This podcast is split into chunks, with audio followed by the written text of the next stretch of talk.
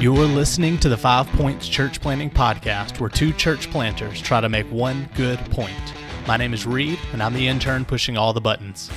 We have a treat for you today. Our first interview on the pod is with Dr. Harry Reeder. He's the senior pastor of Briarwood Presbyterian Church in Birmingham, Alabama, and has over 40 years' experience in church planting, revitalization, and pastoring.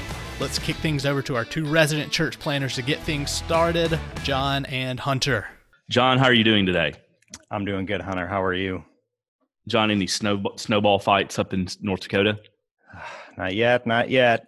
But uh, still no boiled peanuts, even though I saw you were going to send me some in the mail. So, not looking yeah, well, forward to that package, but uh, we'll, we'll endure until the snow falls. Excited for our guest today. Dr. Reeder is with us. Welcome, Dr. Reeder. Yeah, it's great to be with you, John. Thank you for the invitation, both you and Hunter. Good to be with you again. So we have a lot of questions that we want to ask today. We're excited to hear what you have to say. So without any further delay, I thought that we would get going. So, Dr. Reeder, there are many unchurched and dechurched people in this country. Church planting is a meaningful way to reach them. Church revitalization, however, is often overlooked. Do you think this is an accurate statement? And if so, why do you think that?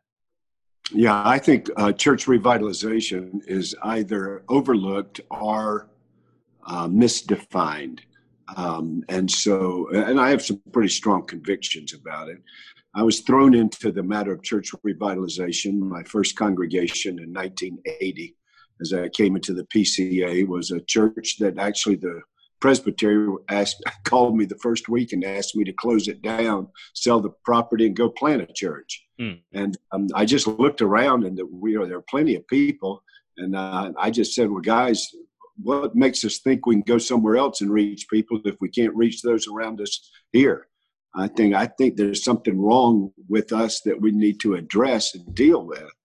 And uh, so I was facing church revitalization, but had not been prepared for church revitalization. Yet I had been to a great seminary, Westminster, that taught me not only the inerrancy of God's word and how to handle it, but also the sufficiency of God's word. So I sat in my office and figured out, you know, uh, it seems to me that this should not surprise God.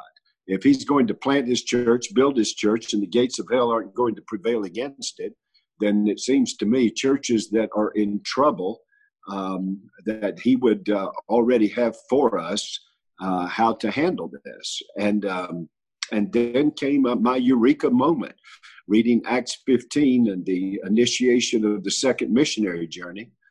And uh, having studied the first missionary journey, that Paul went and did gospel evangelism and discipleship. Then he planted gospel churches with Barnabas, and then he did gospel deeds of love and mercy and justice. And then he did, uh, and then he developed and deployed gospel leaders. I then noticed that when he goes back to the second missionary journey, he does the same thing, except he adds something very pointedly, and that is a predominating focus, which is church revitalization. Well, number one, if Paul's churches needed revitalization, it's okay for mine to need revitalization. And uh, number two, it was clear that this was part of the strategic, the apostolic strategy for fulfilling the Great Commission was church planting and church revitalization. In fact, I can make a case that there may be more study material for church revitalization than church planting in the New Testament. From the five of the seven churches in the book of Revelation to the churches set back in order in Crete to the churches, um, the, the church at Ephesus, where Paul sends Timothy to revitalize it and gives him a handbook called First Timothy and a handbook on revitalization to Titus. So, yes, I, I believe it's overlooked, but I believe we're being unbiblical to overlook it, and we must not misdefine it. Many times we call re- church revitalization by what we want what we want the church to eventually do. So I hear words like renewal or growth or diversity. And uh, those are those are blessed consequences of church revitalization. They're not the objective. The objective is the spiritual health and vitality of the church. Growth is a consequence. Reaching all of the segments of your parish is a consequence. Renewal is a consequence. You, you must, we have to maintain. I have fought for um, since 1980 for the word revitalization because I think that's what has to happen is the is the vitality, the gospel health and vitality of the church needs to be restored. That's so helpful, especially just as you were talking. I was thinking through a lot of those passages, and then you brought them up. I thought, yeah, Paul's uh, so often rebuking or correcting or coming in to encourage a church to turn back to faithfulness. Um, had never really thought through that lens before, but uh, very helpful. Well, I think perhaps even more exciting for me was the second eureka moment when I realized that not only was there all kind of material on this, uh, but also uh, that Jesus himself had given the paradigm. He had given the roadmap. And that's the second time the church at Ephesus needed revitalization. The first time was under Timothy, the second time under John. And, um, and then Jesus himself gives us the paradigm remember and repent and recover. In other mm-hmm. words, the very thing built into the sacrament of covenant renewal, isn't it? What was what what'd you do in the Passover? Remember, I delivered you. Clean out the leaven, repent, and then take your staff, eat it in haste, and get back to the basics. Recover the first things. And then what do you do at the Lord's Supper? The fulfillment uh, meal of the covenant renewal. Remember the body and blood of the Lord. Examine yourself, repent and then preach the gospel until I come again. Get back to the basics. So Jesus gives us the format. It's not up to what is the latest contextualization program or the latest contextualization ingenuity of the individual, but just what did Jesus say to do? That's what the apostles did. They had a strategy that emphasized both planting and revitalization. And then they also followed the direction of Jesus in how to uh, accomplish revitalization. Remember, repent, and recover. And then you go to the book of Timothy, uh, First Timothy or Titus, and you can begin to download download the ten strategies to implement the roadmap. Remember, repent, and recover. And that's how Embers to a Flame got born out of that experience of dealing with the scriptures. Well, Dr. Reeder, you are the founder and heavily involved in a ministry called Embers to Flame. Obviously, that's very closely connected to this revitalization ministry. Why don't you tell us a little bit about how that started, what it's doing now, uh, what's kind of the, the vision and mission for that ministry? Yeah, so this, uh, you know, so uh, I'm just, I'm a little bit of a focused individual on this. So, um, number one, I think any local church, any presbytery, or any denomination that does not give resources and leadership to church revitalization, again, I'm going to be hard nosed on this, so you can feel free to edit it out. Not church renewal. That's that's re, church renewal is a consequence. Not church growth. That's a consequence. Not church diversity. That's a consequence the the consequences are never your objective. The objective is let's go back and strengthen the church. He didn't say let's go back and grow the church. He didn't say let's go back and renew the church. He said let's go back and strengthen the church. And so when you come back and and you then say to the church well how do you do this? Well jesus says well let me tell you how to do it.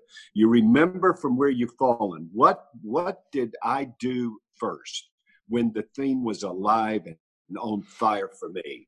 And now you'll you'll that will uncover your sin. You need to repent.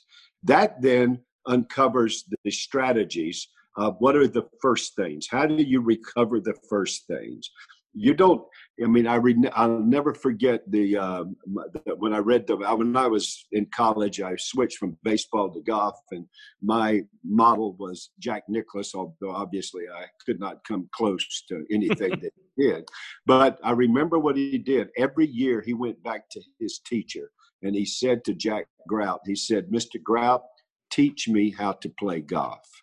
That is the greatest golfer in the world saying, teach every year, teach me how to how to play golf. And he would start with the grip and then the takeaway and then the turn and then the trigger and then the follow through and then the face, the face of the club. That's what he would do every single year, the greatest golfer in the world.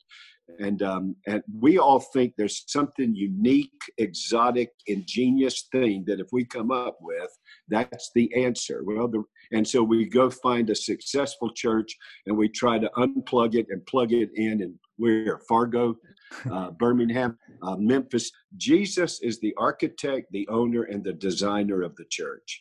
We don't need to re-architect it. He just he just said pray for workers. And so what we need to do is to find out what does he want us to do and then revitalization is bringing that church through leadership back to health and vitality, uh, looking for the Lord to rend the heavens and come down through leadership that is following the paradigm that Jesus laid out. And so I um, I just said, this is where I want to stay. This is I want to do that. I want to be a part of this. And it's not because I don't love church planting. I have had three pastorates. My first one was revitalization. My second one was a church plant. And my third one was what I call uh, next level. That is, someone coming into a reasonably healthy church and attempting to take it to the next level without tearing up the TP.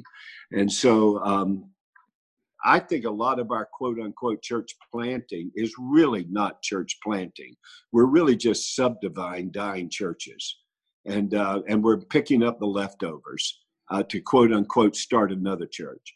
I had a guy tell me one time. He said, "Pastor, what do you think of the idea every church plant a church?"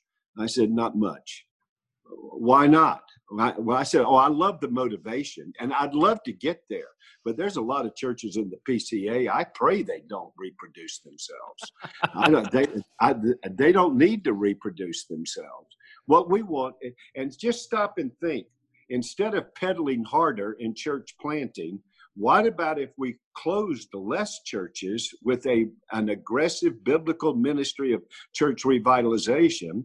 And now those churches when they're led back to gospel health and vitality now you got another church to plant a church instead of another church to replace to possibly replace a church and we can't we can't replace them faster than we're closing them in the evangelical church today so I would just say that what we want to get done is um, we want to have gospel healthy churches planted and gospel healthy churches led back. We called it Embers to a Flame. Here was my thought.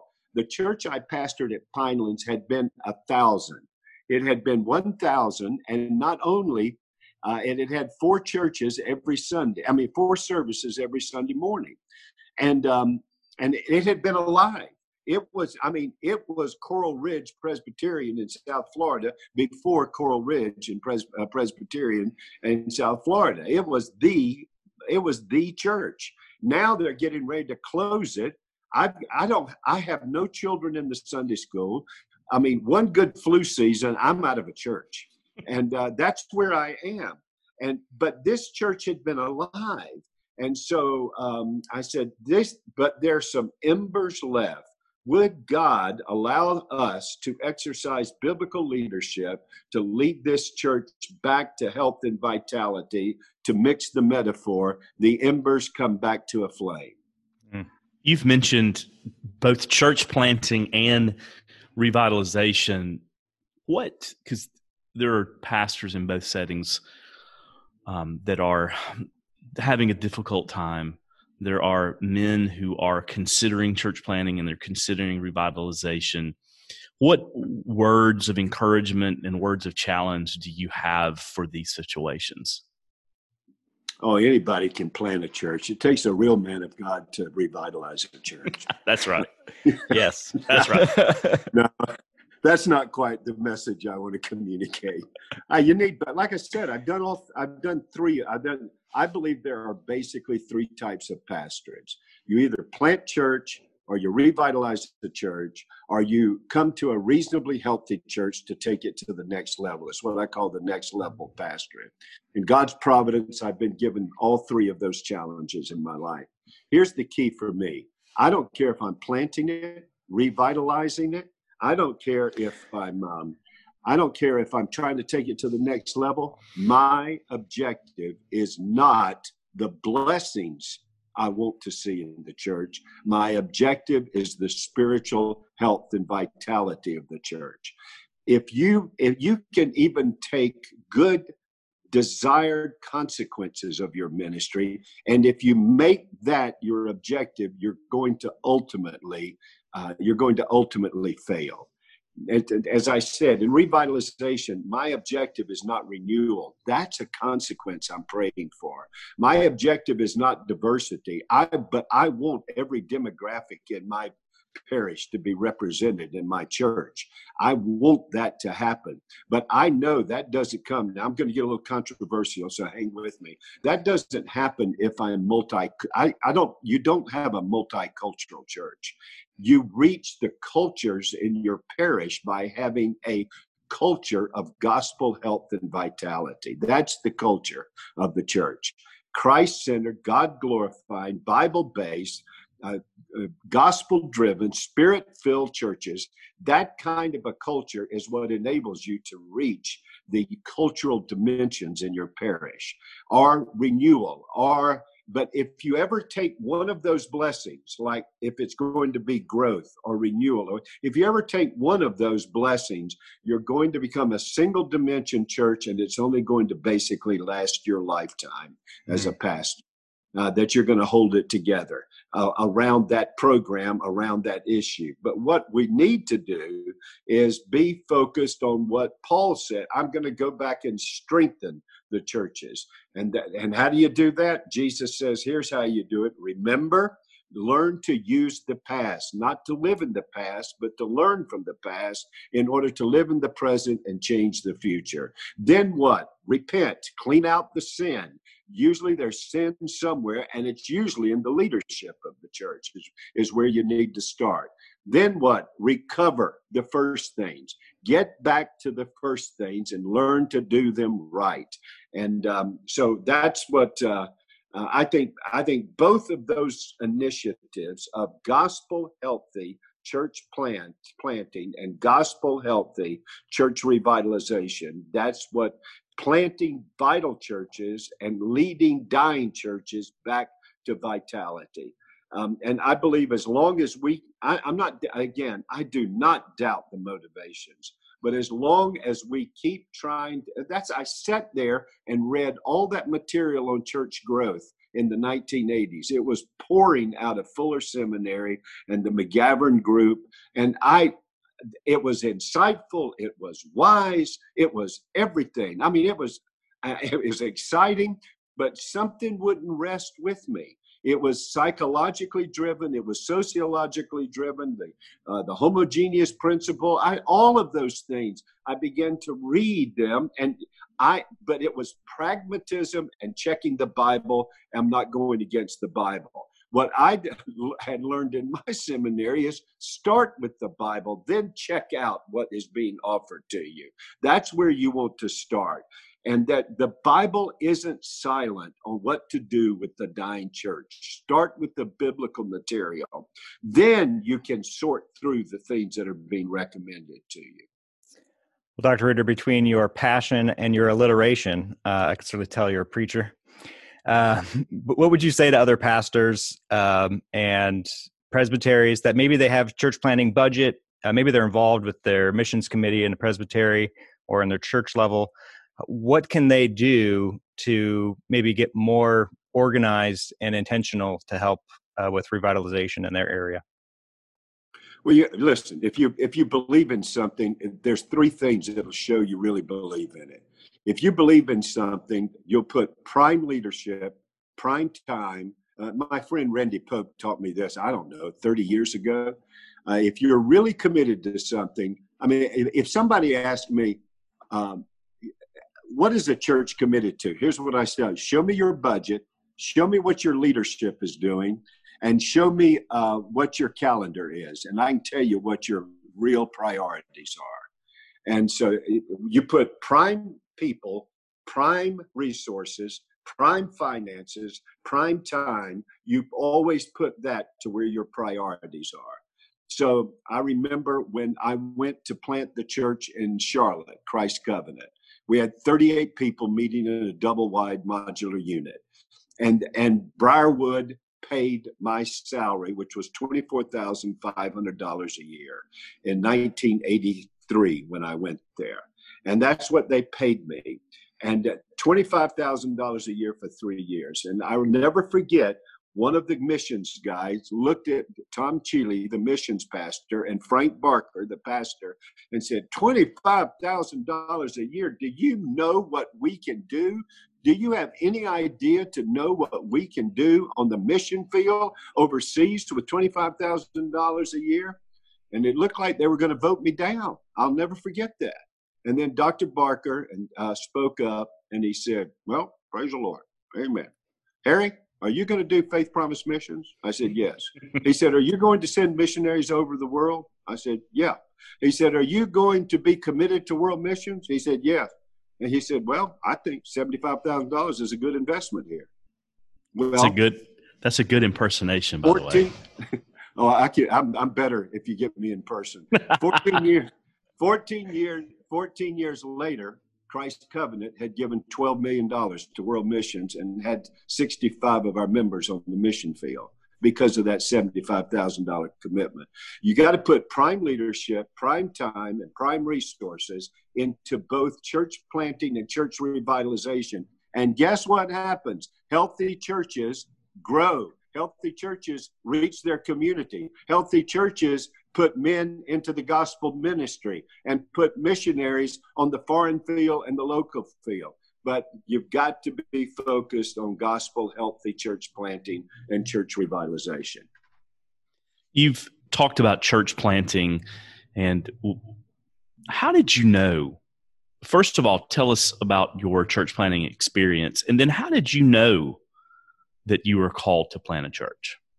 Well, first of all, I said no three times to Terry Gyger and Briarwood uh, and Briarwood to go to Charlotte, and um, which was my hometown. I hadn't been there in 14 years. Um, I was scared to death to go back because the only thing I say about my pre-Christian life is uh, I was a violent, immoral, um, ungodly, profane uh, re- rebel against the Lord. And um, there was a lot of people in Charlotte that had all the details. And uh, so going back there was was very fearful to me. But uh, but it also God put it on my heart. And uh, so I began to think, what would happen if, see, we didn't, that was back what was called the flagship church planting project, and I was the first guinea pig. Terry Gyger had watched what had happened in Atlanta in the opening couple of years with Randy Pope, said, We need to do this in cities where we don't have a PCA church. So he came to me and said, Here are 10 cities. Would you pray through these? And I just said no for three or four times because I loved where I, was. I mean, listen, I'm January the 8th playing golf in my shorts in Miami, Florida. I mean, somebody's got to do this for the Lord and I, I loved being there. I mean, I, I and I had a church that was one third African American, uh, another third was um, uh, Caribbean African, uh, another third was Caucasian. I mean, it was a, it was I mean it was diversity, ethnicity. It was growing. Forty percent of our members were new believers. I loved where I was, but um, but uh, God made it pretty clear over a period of time, just on my heart. And uh, my wife kind of got ahead of the curve on me on this one, that that's where we were supposed to go. So we went to plant the church. I think here's here's the thing you have to realize in a call: you have to have a you have to have affirmation of the external affirmation of the church. You've got to have a heart for the location and a heart for the generation that you're going to reach and um, and God gave me all of those, and that's why I went. Inherited 38 wonderful people who weren't trying to plant a church because they were mad at somebody. They were trying to plant a church that would be evangelical, reformed, and Presbyterian. And I said, let's go for it. What attributes in yourself did you see that gave you the confidence that that you could be a church planner, that you could do, that you could carry out this mission, if you will? Hunter, I, that's a great question, but I'm going to have to kind of redefine it if you don't mind. Because sure. honestly, I am. This is no false sense of humility. I really don't. I, listen, I don't even sleep on Saturday nights, and I've been at this forty something years. I, I, um, I, I honestly, I, my confidence. I, I'm not just saying this. Please hear me. I, my confidence is in the Lord. You don't know how much I love Matthew 16. I will build my church. This is Jesus' church. It's not my church. It wasn't Frank's church. wasn't my church. Uh, it, this is Jesus' church. Uh, I will build my church. That's Jesus owns it. Jesus designed it. Jesus purchased it, and I get the chance to work on it. And I want to do gold, silver, and precious jewels. I don't want to do wood, hay, and stubble. I want something that lasts for Jesus, and that means Jesus has got to do it. Uh, secondly, you play to your strengths. I, after a while, people will let you know where your strengths are if you're called to the ministry. So I got 38 people. Uh, what I was supposed to do was start about three small groups. I didn't. I started a morning worship service because I my God has granted me some blessing as a preacher. So you play to your strengths. I started three early morning Bible studies, uh, Monday, Wednesday, Friday, and I started three lunch Bible studies. Now, listen, I taught the same thing at all six of them, but I did. I did. That's what I did because I had to play to my strengths and then staff and and recruit and disciple to my weaknesses and that's just what i did but my confidence was in the lord i knew that Jesus had purchased his church with his blood. I knew he is going to build it. And the other text, that text also tells me I'm in a war. I'm, I'm, I'm in a war that's already been won, but there are real battles. I'm going to, Jesus wouldn't say, I'll build my church and the gates of hell aren't going to prevail against it if two things weren't true. Number one, he can't win. You don't win wars with gates. He can't win. He's been defeated. Jesus has marched up to those gates, knocked them down, got the keys, and we win the victory. The second thing, though, Satan, while he is defeated, is not destroyed, and we're going to be in a battle until Jesus comes again. The first time he defeated his enemies, then when he comes again, he'll destroy his enemies. In between, it's just like it's just like when those boys got on top of those cliffs at Normandy, Hitler was done. He was done. But they still had to go hedgerow by hedgerow and village by village. And we've got to go city by city and nation by nation until Jesus comes again. That's great. Uh, Dr. Reeder, we're closing up on our time here. Just one kind of final question for you. Uh, if somebody wants to learn more about revitalization, wants to learn more about Embers to a Flame, maybe they want to have their church uh, re- remember, repent, and recover their first things. They're, they're seeing that need, they hear what you're saying, and it's resonating. Where would you point them to for resources? Well, I'd point them to Embers to a Flame uh, website and um, tell them to, if you can, come and bring a key leader with you to the January conference where we go over the paradigm and the 10 strategies, put you into small groups. Uh, consider after you do that of taking the next level, which is fanning the flame, our coaching ministry. That's what I would encourage you to do. But here's what I would just say to you don't come if you're looking for how do I take Briarwood and start it here? No, you come looking for and wanting what are the biblical principles of remember, repent, and recover when they are strategically implemented in a church. Then you will contextualize it. Uh, you, uh, listen, um, Birmingham is not Manhattan. Uh, and uh, Birmingham also isn't Gadsden. Uh, but here's I believe that Christ Church is his church with his mission and his message. I don't care if you're in Kansas or Kenya. I don't care if it's 800 AD or 2800 AD. Now, how does it land? Start with the biblical model then land it don't start with a contextual model and and then and then uh, put it up against the scripture. Start with the biblical model, and the model of revitalization is very clear in the Bible. Jesus gave it. I cannot improve upon it. And then by his spirit, seek his help to implement it, and we'll be there to help you in church revitalization. And I can and I can also share with you many, many pastors that have gone through it, and the Lord has blessed them and they can encourage you as well. Companies of pastors are always encouraging for God's people. I think Calvin was, um, I think Calvin was ingenious uh, to put that company of pastors together, which is really what a presbytery ought to be uh, in Geneva. That's that was ingenious. You need that in your life as well. So I would add that a church planter might be thinking, I don't need revitalization conference, but I have been twice and I found it profitable even from the church planting, the beginning perspective. So I would encourage you, if you are a church planter and you're not in a situation that involves revitalization, to think about Embers to a Flame because it has been helpful to me. Dr. Hunter, thank Hunter, could yes. I just make one comment on that if sure. you don't mind? I, in a real sense, if I could put it this way, the 10 strategies, the first two are remember from where you've fallen and repent, and then recover the first things. Well, actually, while if you're church planting, you don't have anything to remember, and you haven't been there long enough to have anything to repent of, then uh, then then you can just start with the next eight strategies, which is what I did in planting Christ Covenant.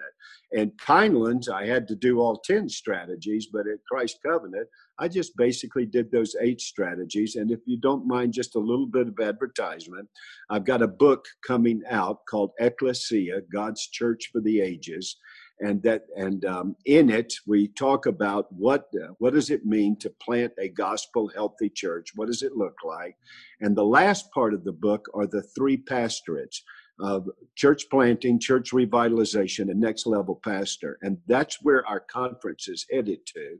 The first half of our conference covers what is the church and how its mission, its ministry, its means, and its message and then what do we then we go to those three different kinds of pastorates.